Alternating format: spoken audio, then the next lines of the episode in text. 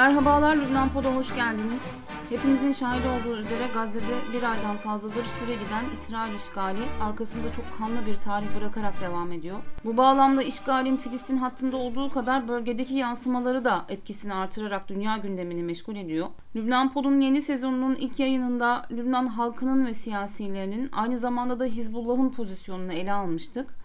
Hizbullah, Aksa Tufanı'nın merkezinde yer alan bir konuma sahip olduğu için Hasan Nasrallah'ın yedi Ekim'den bugüne yapmış olduğu iki konuşma, sekiz Ekim'de başlayan İsrail-Hizbullah gerginliği ve karşılıklı füze ve top atışlarının zaman zaman şiddetini artırması, Hizbullah'ın bu çatışmadaki çizgisinin de sürekli sorgulanmasını beraberinde getirmişti. Yine Hizbullah merkezli yorumlarda örgütün iki bin altı yılında İsrail'le yaptığı savaş üzerinden belli başlı noktaların vurgulandığını gördük. Dolayısıyla ben de bu yayında İsrail ile Hizbullah arasında başlayan ve Lübnan'a yayılan Temmuz iki bin altı savaşını anlatmak istedim. Ama öncelikle iki bin altı yılından biraz geriye giderek başlamak istiyorum.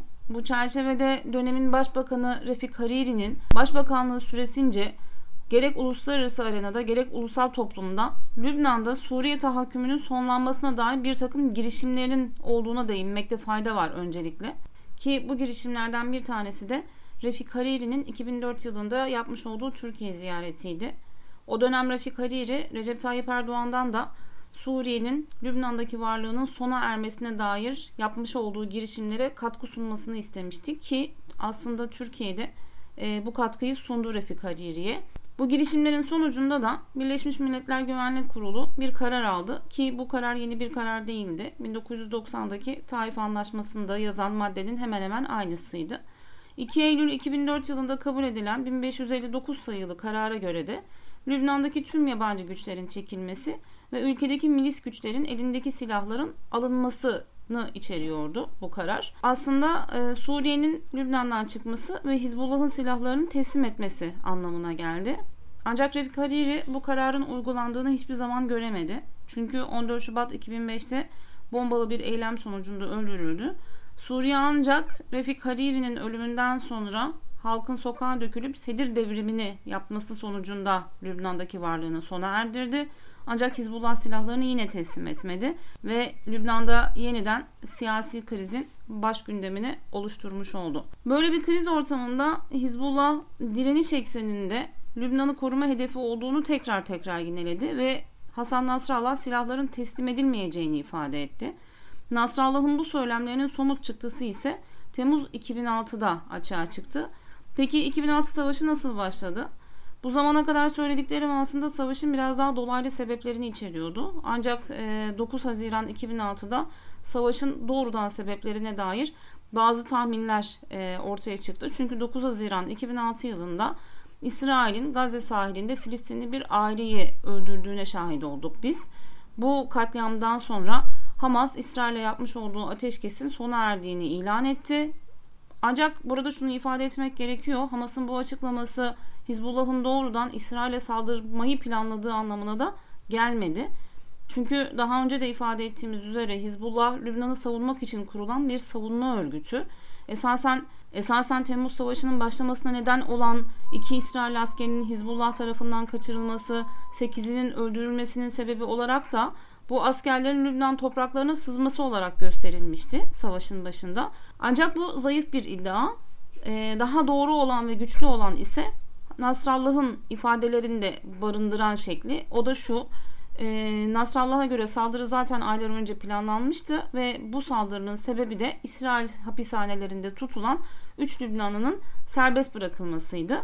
E, Burada şunu anlıyoruz. Ee, İsrail ile Hamas arasında veya İsrail ile Hizbullah arasındaki çatışmaların ana gündeminde esir takası oluşturuyor esasen. Çünkü Hizbullah en son iki binde Ekim iki binde bir İsrail askerini yakalamıştı. Daha sonra idam edilen veya götürüldükleri sırada aldıkları yaralar nedeniyle ölen üç e, İsrail askerini de ele geçirmişti. üç askerin cesetleri ve ayrı ayrı kaçırılan sivillerle birlikte İsrail hapishanelerindeki yüzlerce Filistinli ve Lübnanlı mahkumun serbest bırakılması karşılığında iki bin dört yılında da İsrail'e iade edilmişti. Temmuz iki bin altı savaşı da esasen Hizbullah'ın açıklamalarına göre Lübnanlı esirlerin serbest bırakılmasına yönelik bir saldırıyı amaçlıyordu.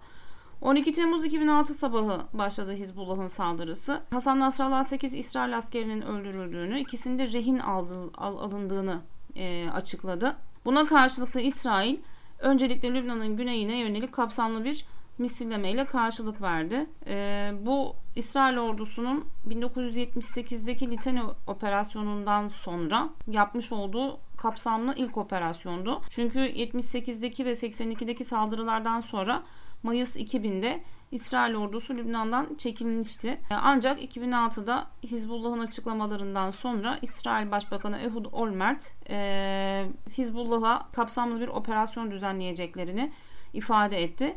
Ancak Olmert'in başka bir açıklaması vardı. O da bu baskından, bu saldırıdan tüm Lübnan'ı sorumlu tuttuğu şeklindeki açıklamaydı. Ki aslında biz bu açıklamayı yedi Ekim sonrasında da İsrail tarafından E, Lübnan'a yönelik gördük.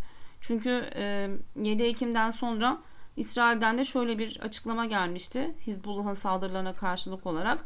Eğer Hizbullah tarafından doğrudan e, bize bir eylem olursa biz bunun için bütün Lübnan'ı sorumlu tutarız demişti. Aynı açıklamayı iki bin altıda da yaptı İsrail ve şiddetini söyleme şiddetini artırarak İsrail'in bin dokuz yüz doksan üç ve bin dokuz yüz doksan altı yıllarında Güney Lübnan'daki geniş kapsamlı saldırıları gibi bir saldırı olacağını söyledi. Ve e, Olmert'in aslında o dönem vurguladığı başka önemli bir konu vardı. iki bin altı saldırısını bir terör eylemi olarak değil, iki devletin birbirine açtığı savaş ilanı olarak yorumladı. Dolayısıyla burada mevzu Hizbullah'ı aşmıştı ve doğrudan bütün Lübnan'ı ilgilendiriyordu. Olmert'in açıklamasından sonra Lübnan hükümetinden de hemen karşı bir cevap geldi ve Lübnan Başbakanı Fuat Siniora hemen e, savunmasını yaparak saldırıyla hiçbir ilgilerinin olmadığını, daha doğrusu bilgilerinin olmadığını ve bundan Lübnan devletinin sorumlu olamayacağını ifade etti. Tabii bu savunma İsrail tarafında bir yankı bulmadı. Tam tersi İsrail'in saldırılarını daha hızlı bir şekilde ve daha şiddetli bir şekilde artırmasına sebep oldu. İsrail Lübnan'ın güneyini bombalarken daha sonra Beyrut'un güneyindeki dış mahallelerini bombalamaya başladı. Daha çok aslında Hizbullah'a ait noktalarda bunlar. Ancak Rafik Hariri Uluslararası Havalimanı başta olmak üzere köprüleri, yolları, elektrik santrallerini ve Hizbullah karakollarını bombardıman altında tutmaya başladı. Bugün dahi biz aslında bu bombardımanın etkilerini Lübnan'da şöyle görebiliyoruz. Elektrik problemlerinin, su problemlerinin ve diğer altyapı problemlerinin temel zemininde iç savaşla birlikte belki de iki bin altı savaşı oluşturuyor. İsrail'in bu saldırılarına karşılık Hizbullah dört bin e, roket fırlatarak cevap verdi. Ancak yine de e, sivil kayıpların önüne geçemedi. otuz dört gün sürdü bu savaş ve çoğu sivil e, Lübnanlılardan oluşan bin yüz yirmi beş kişi hayatını kaybetti. İsrail tarafında ise yüz on dokuz asker ve kırk beş sivil yaşamını yitirdi.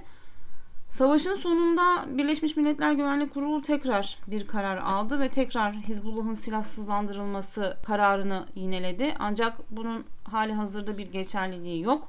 Savaşın sonuna dikkat çeken diğer bir durum ise e, her iki tarafında başarılı olduğuna dair savunmasıydı. İsrail de zafer ilan etti, Hizbullah da zafer ilan etti. E, ancak burada Hizbullah'ın kazanımlarının biraz daha fazla olduğunu gördük biz. Çünkü e, savaş İsrail'in nihai olmasa da Hizbullah'ı istediği gibi ortadan kaldıramayacağı gerçeğini İsrail'e e, göstermiş oldu.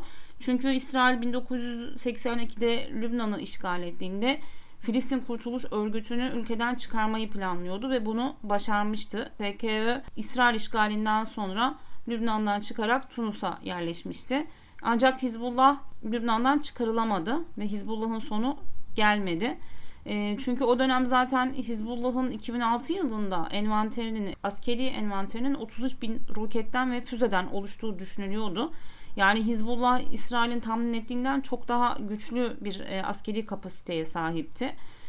Hizbullah açısından da İsrail tarafından ortadan kaldırılamamak tabii ki bir zafer oldu. Ve diğer taraftan Hizbullah İsrail'in elindeki tutukluların serbest bırakılmasını sağladığı için bu savaştan zaferle çıktıklarını ilan etti.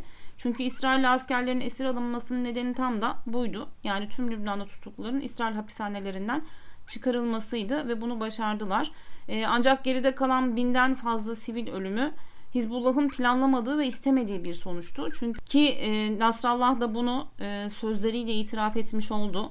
E, Nasrallah şöyle ifadelerde bulundu yirmi altı Ağustos iki bin altıda. Ben aslında savaş istemiyordum. Eğer sonucun böyle olacağını bilseydim operasyona başlamazdım şeklindeki açıklamaları Lübnan gündeminde de aslında şaşırtıcı bir etki oluşturdu. Çünkü e, Nasrallah Lübnan'ı koruma temelli bir politika sergilediğini her zaman söylüyordu. Hizbullah'ın varlığının e, bu temel üzerine oturduğunu her zaman söylüyordu. Ancak sivil ölümlerinin beklenenden daha fazla olması bu e, politikayla çelişir bir tablo sergilediğinde göstermiş oldu. Diğer taraftan e, İsrail'in tepkisinin Beyrut havalanına kadar genişlemesi, daha doğrusu Beyrut'un içlerine kadar girmesi Lübnan toplumunda ciddi anlamda bir İsrail korkusu oluşmasına sebep oldu. iki bin altı savaşı Lübnan toplumunun hepsinde olmasa da bir bölümünde Hizbullah'a olan sempatiyi artırdı. Ancak ne olursa olsun hem Lübnanlı yetkililer hem de Lübnan toplumu Hizbullah'ın tüm ülkeyi savaşa sürükleyebilecek bir karar verme hakkına sahip olup olmadığını sorgulamıştı ki bu hala günümüzde de mevcut durumda da devam eden bir sorgulama. Güney Lübnan'da askerlerin yakalanması bir övgüyle karşılandı. Bir şekilde halk bunu kutlamaya da başlamıştı o dönem. Çünkü bu tür çatışmalara zaten çok uzun zamandır alışkın olduklarını söylüyorlardı. Ancak yine de korku her zaman hakimdi. Diğer taraftan da Hizbullah'ın silahlarını Lübnanlara yöneltip yöneltilmeyeceğine dair e, ortaya çıkan bir kaygıydı ki bunu iki bin sekizde de görmüş olduk Lübnan'da. Şimdi sonuç olarak bugün geldiğimiz noktada Hizbullah'la İsrail arasındaki çatışmalar, Hizbullah'ın İsrail'le iki bin altı yılında yapmış olduğu e, savaşın başlangıcıyla çok benzer özelliklere sahip. Ancak tekrar ifade etmek gerekir ki iki bin altı yılındaki Lübnan'la şimdiki Lübnan arasında ciddi anlamda siyasi ekonomik farklar var. Hizbullah'ın pozisyonu da iki bin altıdaki gibi değil. Hizbullah'ın meşruiyetinde her zaman sorgulandığını ifade etmiştik. Mevcut durumda Hizbullah ve İsrail arasındaki çatışmanın nereye evrileceğini tahmin etmek çok kolay değil. Çünkü Hamas ve İsrail arasındaki savaşın nereye doğru sürüklendiğini biz şu an tahmin edemiyoruz. Her ne kadar işgal gerçekten de şiddetini artırmaya devam etse de umarız yakın zamanda bir ateşkes ilan edilir. Dolayısıyla Hizbullah ve İsrail arasındaki çatışmaları da mevcut durumdaki çatışmaları da iki bin altı savaşına benzetmek çok doğru bir yöntem değil. Yine de ben iki bin altı savaşında neler olduğunu anlatmaya çalıştım. Verimli ve faydalı olduğunu umut ediyorum. Lübnan Pod'dan bu haftalık bu kadar. Önümüzdeki yayında görüşmek dileğiyle. Hoşça kalın.